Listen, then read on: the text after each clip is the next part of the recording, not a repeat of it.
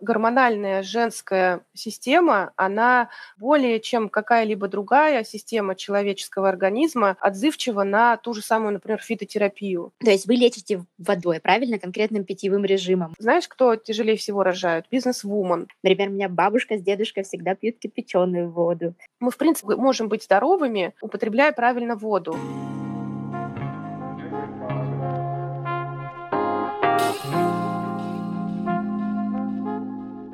Добро пожаловать на подкаст «Начало». С вами его ведущая Юлия в поисках женского здоровья и душевного равновесия.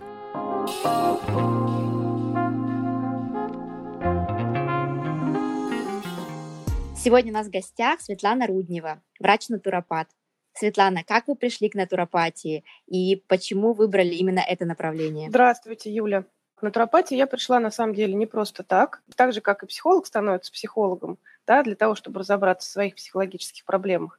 Точно так же и натуропат становится натуропатом чаще всего из-за того, что, ну, или было разочарование официальной медицины, методы, точнее, официальной медицины не помогли, или же тогда, ну, лечение зашло в какой-то тупик, так скажем. Ну, наверное, все-таки разочарование, да, то есть э, официальная медицина не помогла разобраться с проблемами, ну, вот как в моем случае было, накатывалось все на снежный ком. То есть мы все прекрасно помним, знаем, да, что у каждой таблетки, у каждого синтетического препарата гормонального или антибиотика или жаропонижающих есть побочные действия. И вот если они накладываются одно на другое, особенно если это несколько заболеваний, которые врачи рассматривают, допустим, стоматолог лечит стоматологию, гинеколог – гинекологию. Придешь к гастроэнтерологу, да, он назначит другое лечение, но он не посмотрит даже чаще всего на то, что до этого рекомендовали предыдущие врачи и как между собой эти препараты сочетались. Ну вот к определенному возрасту, годам, наверное, к трем-четырем у моего ребенка накопилось очень много разных диагнозов. Были все непереносимости, какие только возможно. Он был жутким аллергиком, он был часто болеющим ребенком, у него были аденоиды.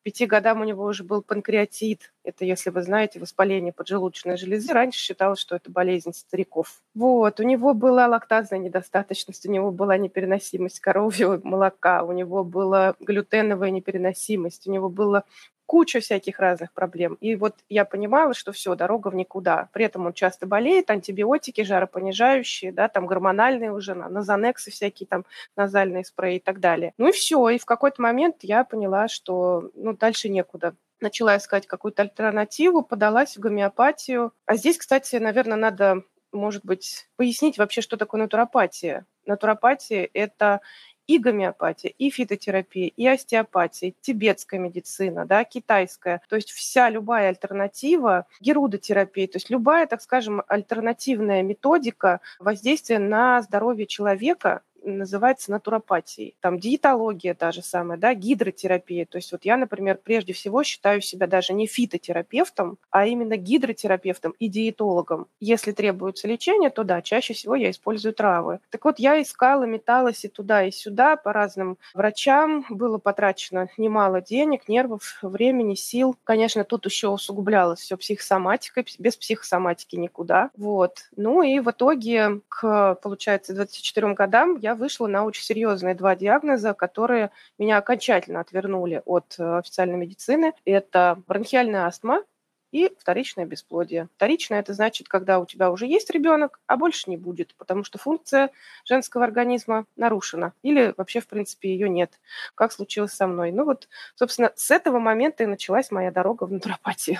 Светлана, а вы сейчас упомянули не только антибиотики и противовоспалительные средства, но и гормональные, противозачаточные. Скажите, была ли здесь какая-то связь ни один врач официальной медицины, ни пульмонолог, который занимается болезнью э, бронхолегочной, да, в частности, а, бронхиальной астмы, ни гинеколог не связывали. Даже это не обсуждалось, может ли это быть связано с противозачаточными таблетками. Да, в моей жизни был этот период. Таблетки были противозачаточные, выбранные из самых лучших, новейшее поколение, якобы минимальная дозировка, якобы самые надежные, не влияющие на остальное здоровье. Ну, конечно, это огромная большая глупость. Всегда гормональные средства влияют на все здоровье.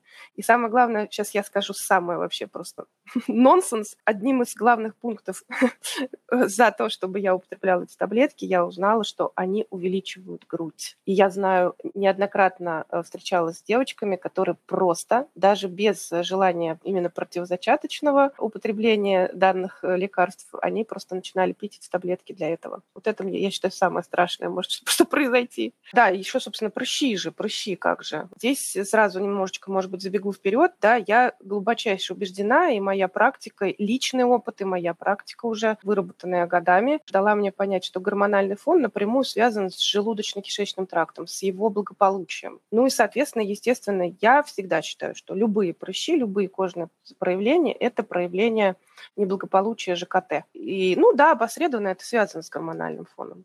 Светлана, а вот возвращаясь к этому диагнозу бесплодия, то есть когда вы это услышали, что вы вообще почувствовали, как вы нашли в себе силу и надежду, уверенность в том, что вы сможете побороть этот диагноз ну, как бы я без стеснения могу рассказать, как это все происходило. Мне на тот момент было 24 года. Сначала у меня вот развилась астма, а потом я начала наблюдать, что у меня какие-то происходят изменения с циклом, то есть э, менструация стала более скудной и более короткой. То есть это стало ну, совсем по-другому, чем раньше. И я сначала так не сильно обратила на это внимание, а потом, конечно же, меня это начало беспокоить. И в какой-то момент менструации вообще не стало. То есть она пропала просто вот там 2-3 месяца. Я не помню сейчас, это было давно. Вот. Но в итоге, значит, я пошла на УЗИ, на самую, так скажем, ближайшую в частную клинику. И вот там, да, там мне сделали УЗИ, сказали, что у меня дистрофия обоих яичников, что у меня яичники сейчас размером, как у пятилетней девочки. Именно поэтому и отсутствует менструация. И так как нарушена функция яичников, получается, что, соответственно, невозможно зачатие, да, невозможно наступление беременности. Мне врач тогда, ну, тогда я сразу еще, даже не встав в койке, где делают это УЗИ, спросила, может ли это быть связано как-то с предыдущим моим принятием противозачаточных. Она сказала нет, но для того, чтобы функцию яичников опять запустить, вам нужно подобрать хорошую гормональную терапию. Все. И я поняла, что нет, не будет больше гормонов в моей жизни.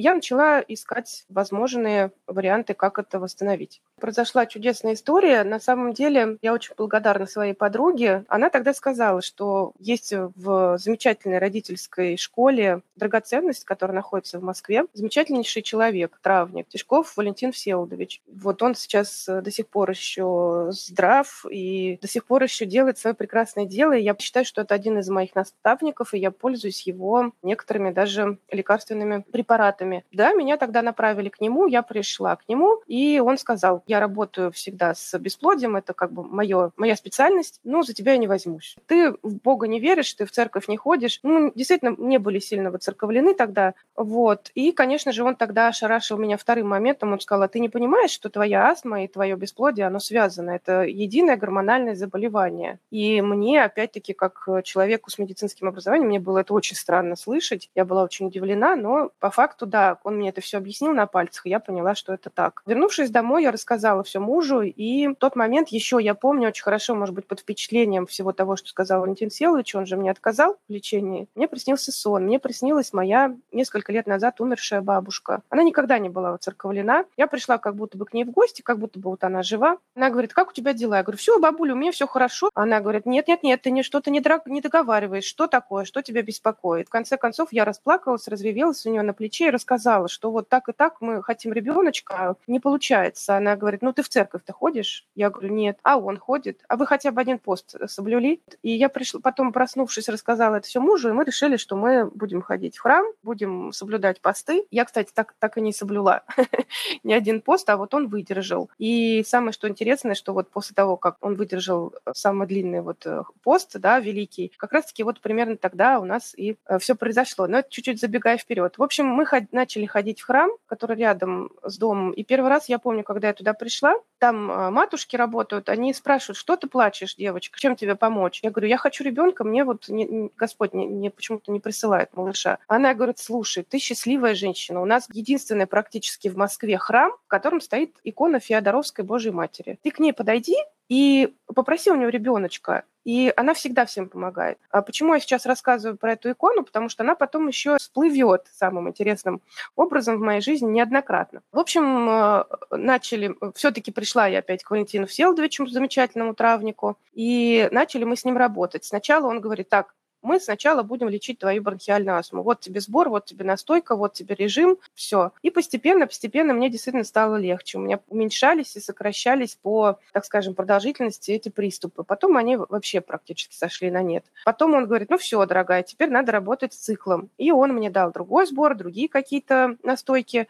Я начала это все тоже делать, выполнять. Ну, опять-таки, сейчас мне трудно вспомнить, но где-то примерно через месяцев 6-7-8 у меня сначала потихонечку появились появились месячные, а потом они наладились, стали регулярными. Ну и потом э, уже произошло зачатие. Но я этого еще не поняла. У меня вдруг начались какие-то тянущие боли внизу живота. Прям вот, ну, что-то не то было. Тогда я пошла, опять-таки, хотела к какому-то проверенному узисту пойти, но получилось так, что я попала опять к той же самой узистке которая делала мне э, УЗИ и поставила диагноз бесплодия. Я пришла к ней, она посмотрела и сказала, ой, нет, у вас все плохо, или у вас э, будет самопроизвольный аборт, или надо чистку делать. Не жизнеспособный плод. Посмотрите, плодное яйцо отсутствует. Вот это все само по себе существует, очень низко прикреплено к выходу. Нет, не мучайтесь, не страдайте, вы еще молоды, какие ваши годы. Давайте, я считаю, что вам надо записываться на аборт. Все. Она говорила, а я ее даже вообще практически не слушала. И выйдя из кабинета, первым делом, конечно, я набрала мужу. А он говорит, солнышко, не переживай, какие наши годы, действительно, иди записывайся, мы сделаем это максимально без тебя безболезненно, восстановимся, поедем на море, а потом приступим заново, значит, к приятному делу. А он говорил, а я вообще, я говорю, ты что говоришь? Я говорю, у меня все будет хорошо. Я пошла к другому гинекологу с этим же снимком, и тогда она посмотрела на этот снимок, сказала, да глупости какие, вот оно плодное яйцо, и вообще все замечательно расположено, вообще все хорошо. И действительно у меня все было хорошо меня и живот не болел, вообще ничего у меня не болело. У меня еще к моменту наступления второй беременности, кроме кесарева, у меня еще было отслоение сетчатки на обоих глазах, и вследствие, так скажем, не очень правильно сделанной операции, у меня было зрение на одном глазу минус 24.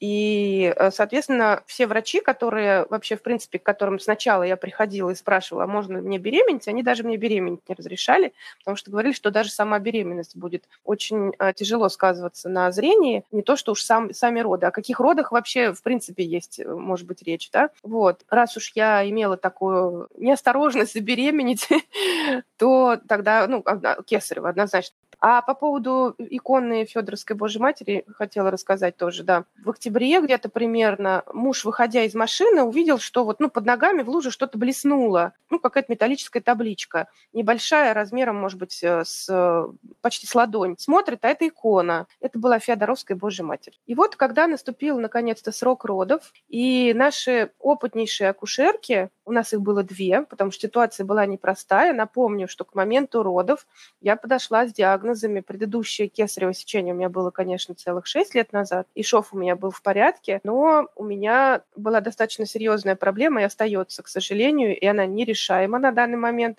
Слоение сетчатки на обоих глазах плюс прогрессирующая миопия. Один глаз у меня видел тогда минус 6, а другой минус 24. Это грозило полным отслоением сетчатки, и, в принципе, даже мне а, добрые врачи офтальмологи прогнозировали при все-таки моменте, что я пойду в естественные роды, что я могу даже потерять глаз. Вот. Но именно поэтому ко мне приехало две акушерки, которые очень строго и заботливо и внимательно следили за тем, чтобы я правильно тужилась. Потому что если неправильно тужиться, вот как раз-таки там и страдает сетчатка. Это просто на всякий случай тем девочкам, которые сомневаются, как можно рожать э, с отслоением сетчатки там, или с плохим зрением. Просто надо правильно тужиться. И позвонили мы акушеркам, они сказали, вам погулять бы, ребята. Мы пошли гулять.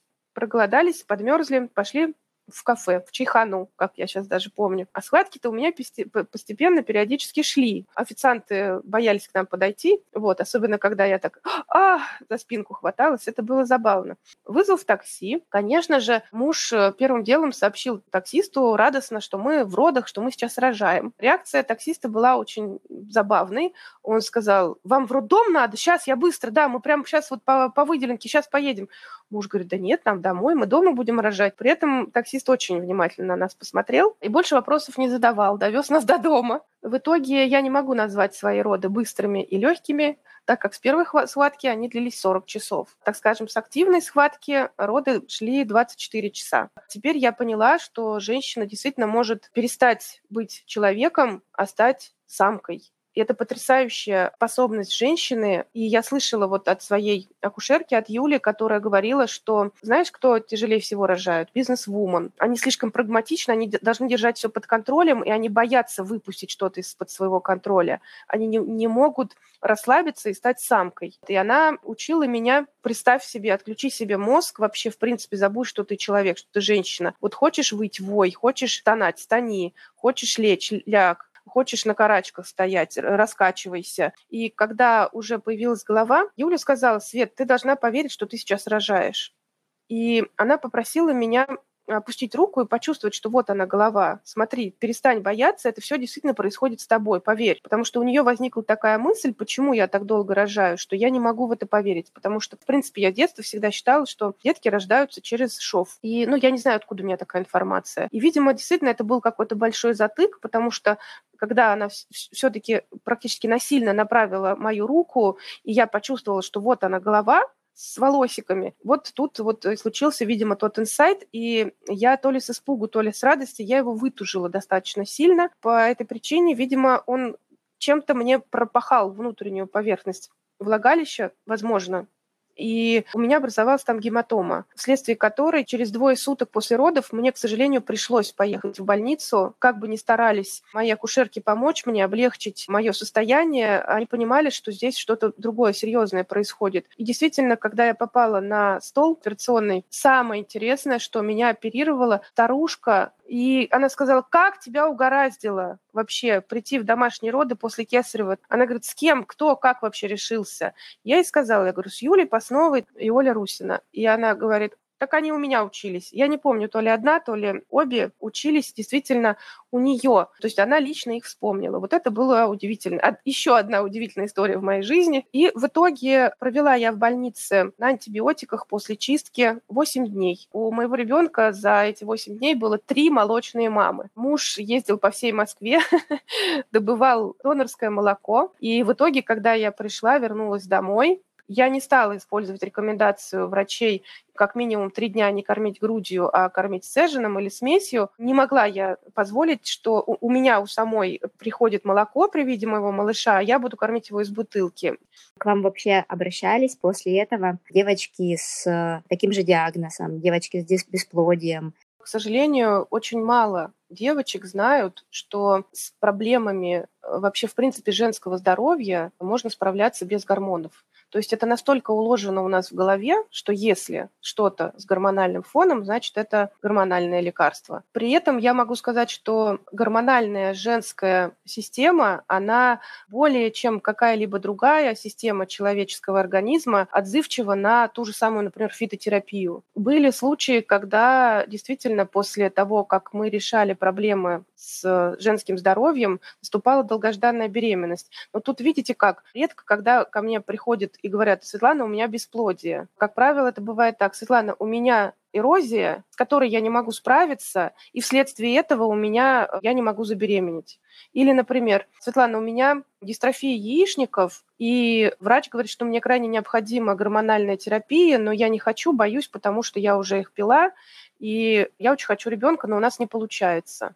И вот так вот, так скажем, опосредованно, да, мы сначала решаем основную проблему, естественно, натуральными способами только. И цикл налаживается, и репродуктивная система восстанавливается. А какими способами вы обычно лечите, э, помогаете восстановиться женщине? То есть это фитотерапия, вы также упоминали гидротерапию. Начнем с того, что я, ну, как я сказала в начале разговора, я прежде всего диетолог, гидротерапевт и да, фитотерапевт, использую травы в, качестве лечебных средств. Когда ко мне приходит женщина с подобными какими-то проблемами, будь то нарушение менструального цикла или с какими-то гинекологическими заболеваниями, или, например, желание забеременеть, но не получается, для начала, да, я ее спрашиваю, как она питается. И вот э, женский организм, женское здоровье, оно просто напрямую связано с тем, как, какой образ жизни у женщины. Питанием. То есть прежде всего рассматриваем питание, регулируем его, подбираем индивидуально. И таким образом налаживается гормональный фон. Если же я вижу, что, ну, например, на данный момент у нее есть нарушение менструального цикла,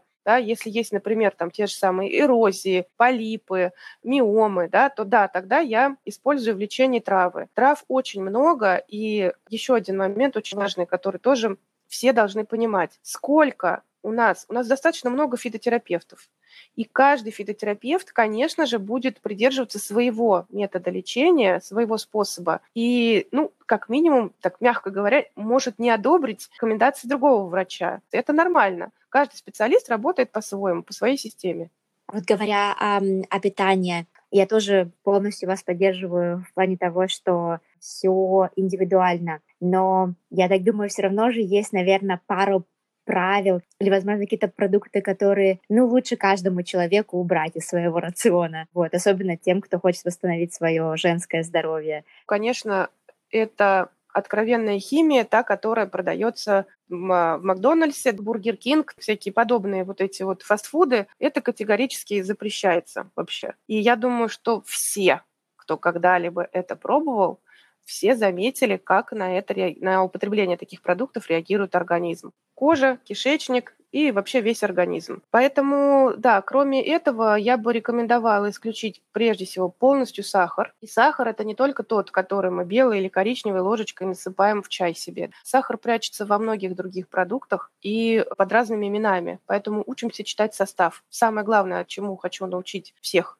это читать состав, чтобы состав был коротким, чтобы там не, было, не содержалось большого количества консервантов, да вообще, точнее, не содержало консервантов, красителей, усилителей вкуса. Еда должна быть максимально простая. Побольше овощей, исключить молоко, кисломолочные продукты один-два раза в неделю, исключить хлебобулочные продукты, все, и это не только тем, кто следит за весом, это вообще, в принципе, тем, кто хочет наладить э, нормальную функцию организма, в частности, гинекологию. В принципе, не считаю обязательным в рационе э, наличием животной пищи. Если по какой-то причине сейчас вы решили отказаться от нее, как я обычно говорю, замечательно, мне проще гораздо работать с такими пациентами, которые на данный момент по какой-то причине решили отказаться от животной пищи, ну или хотя бы от мяса, потому что мясо утяжеляет наше организм, зашлаковывает его гораздо больше, чем какой-либо другой продукт. Следить за количеством углеводов, посмотреть в интернете, э, например, там ту же самую сводную таблицу по количеству углеводов в овощах и фруктах. Выбирать те овощи и фрукты, в которых этот индекс ниже. Каким образом это все влияет на здоровье женское? Могу сказать, что, например, опять-таки, если говорить именно конкретно про женское здоровье, да, вагинозы, кандидоз, не надо сразу бежать в аптеку, не надо сразу бежать за свечами, которые прописал гинеколог. Нужно просто подумать, почему вдруг у меня съехала микрофлора. Это сто процентов из-за питания это наличие сладкого, мучного, дрожжевого и много молочной продукции. Вот если это просто сократить, то тогда даже без каких-либо свечей, каких-либо синтетических препаратов, даже без натуральных трав и препаратов можно вполне быстро привести свою флору в норму. А вот для людей, которые исключают, например, продукты животного происхождения, есть ли какие-то альтернативные или возможно, ваши излюбленные источники того же железа? Смотрите, у нас сейчас есть э, несколько топовых тем, да, на, которые, на которых э, нутрициологи в кавычках делают большие деньги. Почему в кавычках? Нутрициолог на самом деле это человек, который должен наладить питание человека, подобрать его индивидуально под каждого человека. Это нутрициолог. У нас же, к сожалению, на данный момент принято считать, что нутрициолог – это человек, который назначит нам различные биологически активные добавки, потому что якобы из еды мы не можем получить всего того, что нужно организму. Любимое выражение нутрициологов таких, это значит, это сколько же вам надо съесть брокколи, чтобы получить достаточное количество фолиевой кислоты. Вы же понимаете, что это невозможно. Вот, к сожалению, самые топовые, так скажем, темы для нутрициологов сейчас это анемия, сниженный гемоглобин, противопаразитарная программа, дальше, значит, витамин D, нехватка витамина D, это прям очень страшно. И вот на этом, собственно, сейчас самый большой ажиотаж делается. На самом деле я могу вам сказать, что сниженный гемоглобин, да, анемия, например, чаще всего ставится неправильно. Просто потому, что хотя бы почитайте, посмотрите, или, может быть, я вам хотите расскажу, как правильно сдавать анализ на гемоглобин. Совсем не обязательно, когда мы сдаем анализ на гемоглобин, когда нам нужно узнать, в норме ли у нас железо, не обязательно сдавать его на голодный желудок. Это первое. Второе. Категорически запрещается сдавать анализ, где мы хотим посмотреть именно гемоглобиновую формулу во время или сразу после менструации. Понимаете, да? Почему? Потому что мы теряем кровь. Естественно, у нас будет понижен гемоглобин после, в этот период. Дальше. Абсолютно естественным и нормальным и физиологичным является то, что железо падает, и сама по себе, опять-таки, гемоглобиновая формула падает во время или после болезни какой-либо. Во время беременности тоже абсолютно физиологично, чтобы гемоглобин снижался. Вот если мы все эти правила будем помнить, да, если мы просто-напросто одним прекрасным утром выспимся, проснемся с хорошим настроением, не пойдем в очереди стоять где-то в поликлинике, да, там в 6 утра, а спокойненько позавтракаем, потом где-то часика через два, через три пойдем сдадим, например, там в платную какую-то лабораторию анализ, без очереди, безо всего, спокойненько. Я уверена, что они будут совсем другие, эти результаты. Это точно совершенно уровня гемоглобина в организме может быть связан, самое что удивительное, опять-таки, с э, питанием. Если налажено питание, соответственно, у нас правильно работает кишечник. Кишечник работает бесперебойно. Ведь где синтезируется самое большое количество витаминов? Именно в кишечнике. 85 примерно процентов всех витаминов, поступающих к нам в организм, синтезируются именно в кишечнике. И если у нас кишечник не в порядке, то какие бы прекрасные добавки мы бы не ели, как бы мы ни питались, у нас не будет усваиваться больше половины витаминов. Поэтому мы обязаны все-таки подбирать лично под себя в данный конкретный момент питание. Еще интересный момент как раз-таки это гидротерапия. По крайней мере, я ни разу не слышала об этом направлении. То есть вы лечите водой, правильно, конкретным питьевым режимом. Я могу об этом говорить бесконечно, и, наверное, прежде всего первым пунктом, когда меня спрашивают, как меня назвать, как меня представить, да, наверное, первым пунктом я всегда говорю, я гидротерапевт. Ну, гидро, понятно, вода, да, но, к сожалению, к моему глубочайшему сожалению, очень мало врачей знает о необходимости употребления воды. Я об этом узнала случайно, из книги, которая мне попалась. Если интересно, можете посмотреть, их даже несколько замечательных книг, я всегда о них говорю. Первая книга, автор сириец, врач официальной медицины, который в какой-то момент, видимо, так же, как и я, разочаровался в методах официальной медицины и видел взаимосвязь между обезвоживанием и огромным количеством болезней. При налаживании водно-солевого баланса в нашем организме можно абсолютно безмедикаментозно и даже без трав, без какого-либо даже альтернативного лечения можно восстановить организм из очень большого количества заболеваний. Например, смотрите, сахарный диабет, гипертония, те же самые проблемы с работой кишечника, запоры. Мы, в принципе, можем быть здоровыми, употребляя правильно воду.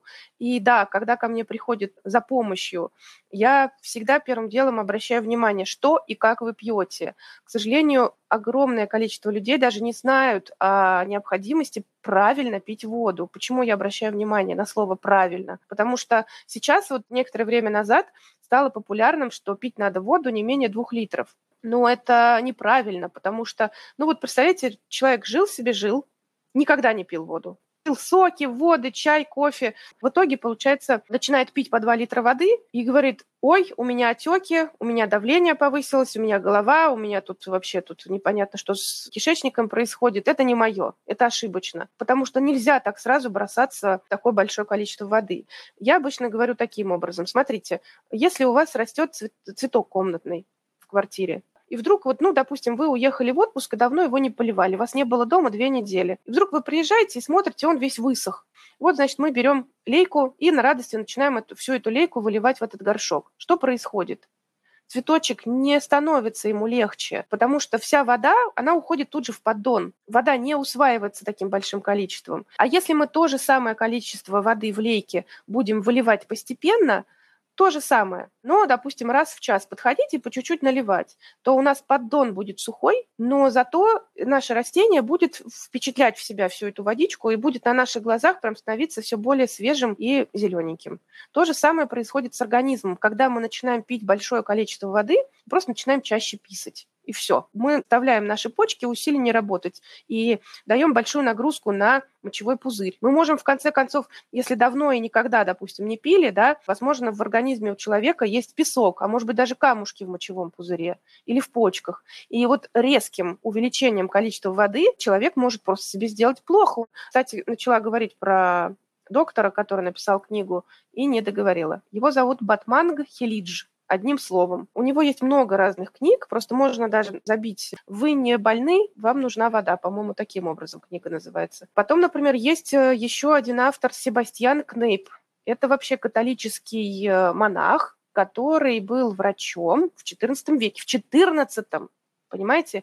Уже тогда было известно, что большинство болезней можно лечить водой. И, кстати говоря, когда мы говорим о гидротерапии, мы имеем в виду не только употребление воды внутрь, но и еще, например, ванны, полуванны, примочки, да, обтирание и так далее. Я могу сказать, что самый главный шок, когда ко мне приходят люди на лечение, когда я им рекомендую принять ванну на температуре, когда я разрешаю своим подопечным, например, мыть голову, даже при болезни. И это здорово, потому что это гигиена. Потому что когда мы не моемся, у нас на коже на, верхнем нашем слое кожи остаются все те самые токсины, которые выбрасываются из нашего организма и насколько благотворно и прекрасно действует ванна на людей при температуре, это, это просто надо попробовать. А можно ли пить, в принципе, любую воду, или здесь тоже нужно, не знаю, обязательно пить фильтрованную воду или кипяченую воду. Например, у меня бабушка с дедушкой всегда пьют кипяченую воду. Колодезная вода или из э, святого источника, например. Ну, даже колодезную воду всегда нужно проверять на анализ, правильно, на бактериологический анализ. Если есть такая возможность, если у вас своя скважина, это здорово и замечательно. По поводу кипяченой воды нет. Если человек употребляет кипяченую воду, значит, он не пьет воду. Потому что кипяченая вода лишена множества минералов, различных солей, все равно того, что, чем богата наша вода. Это жидкость, это уже не вода. Кипяченая вода бестолковая, пустая, она не приносит пользы нашему организму вообще. То есть это равносильно абсолютно тому, что вы не пьете. Ну или пьете, например, компот.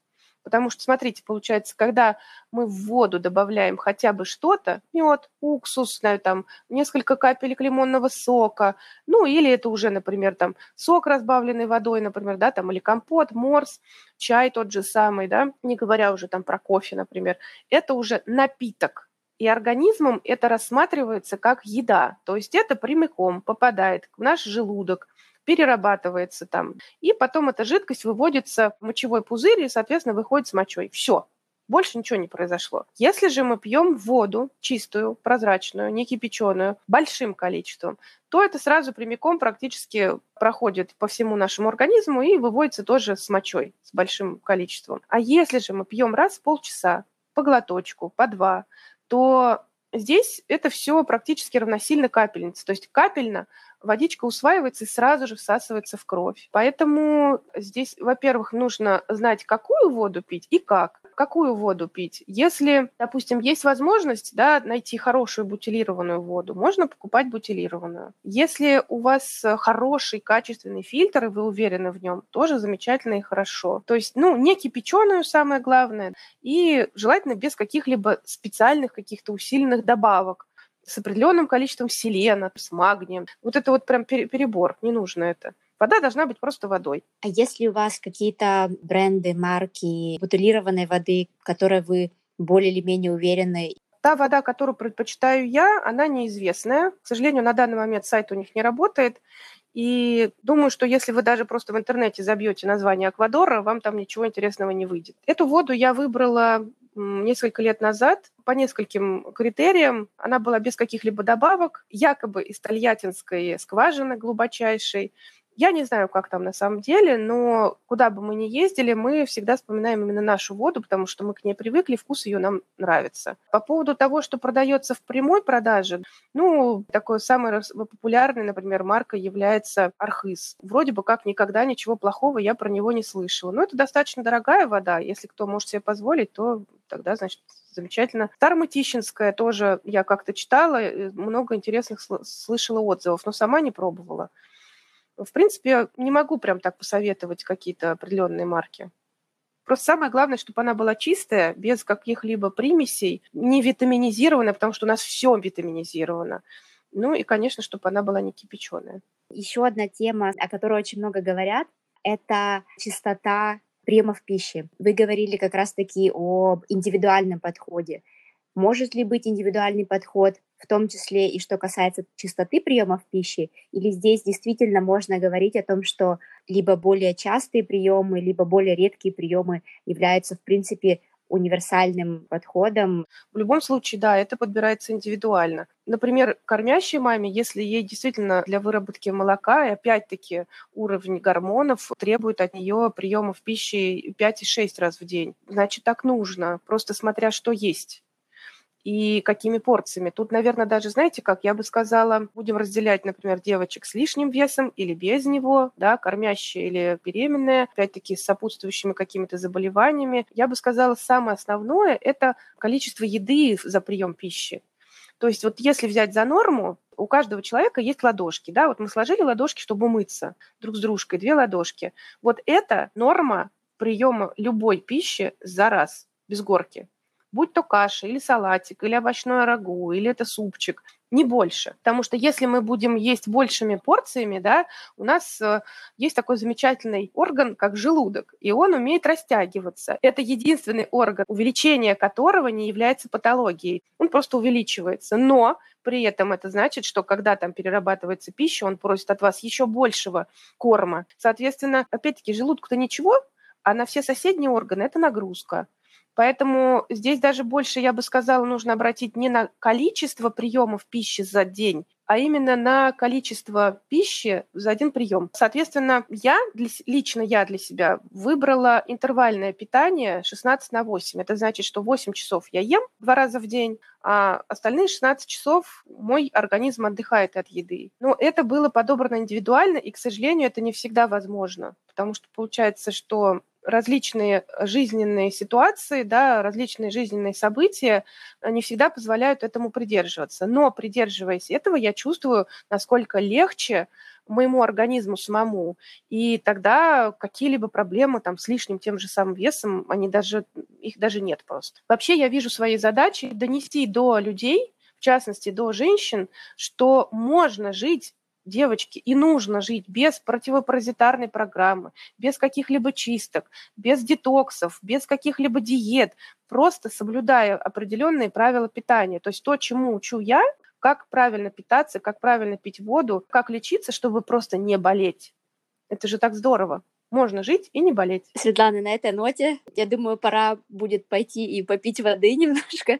Скажите, если кто-то из слушателей захочет выйти с вами на связь, возможно, воспользоваться вашими услугами? В Инстаграме я Nature Doctor, на туре доктор через К. В, на Фейсбуке у меня есть группа и страница, которая называется «Натуропатия и фитотерапия». В ВК то же самое, также группа называется «Натуропатия и фитотерапия». Спасибо, Светлана, спасибо за столько интересной информации, спасибо за то, что поделились вашей такой очень интересной, вдохновляющей историей, которая, я надеюсь, возможно, подарит кому-то тоже надежду, кто сейчас столкнулся с похожим диагнозом. Спасибо и прекрасного дня. Я буду очень рада обратной связи, вашим вопросам и пожеланиям в разделе отзывов. Если вам понравился наш подкаст и у вас есть родственницы или подруги, кому он может быть полезен, пожалуйста, поделитесь. На подкасте «Начало» мы обсуждаем различные подходы, истории и мнения относительно поддержания физического и психоэмоционального здоровья – мы не даем конкретных рекомендаций, мы не знаем конкретно вашей истории, поэтому перед тем, как внедрять услышанное в свою жизнь, изучите эту тему подробнее сами и при необходимости проконсультируйтесь со своим лечащим врачом. Будьте здоровы!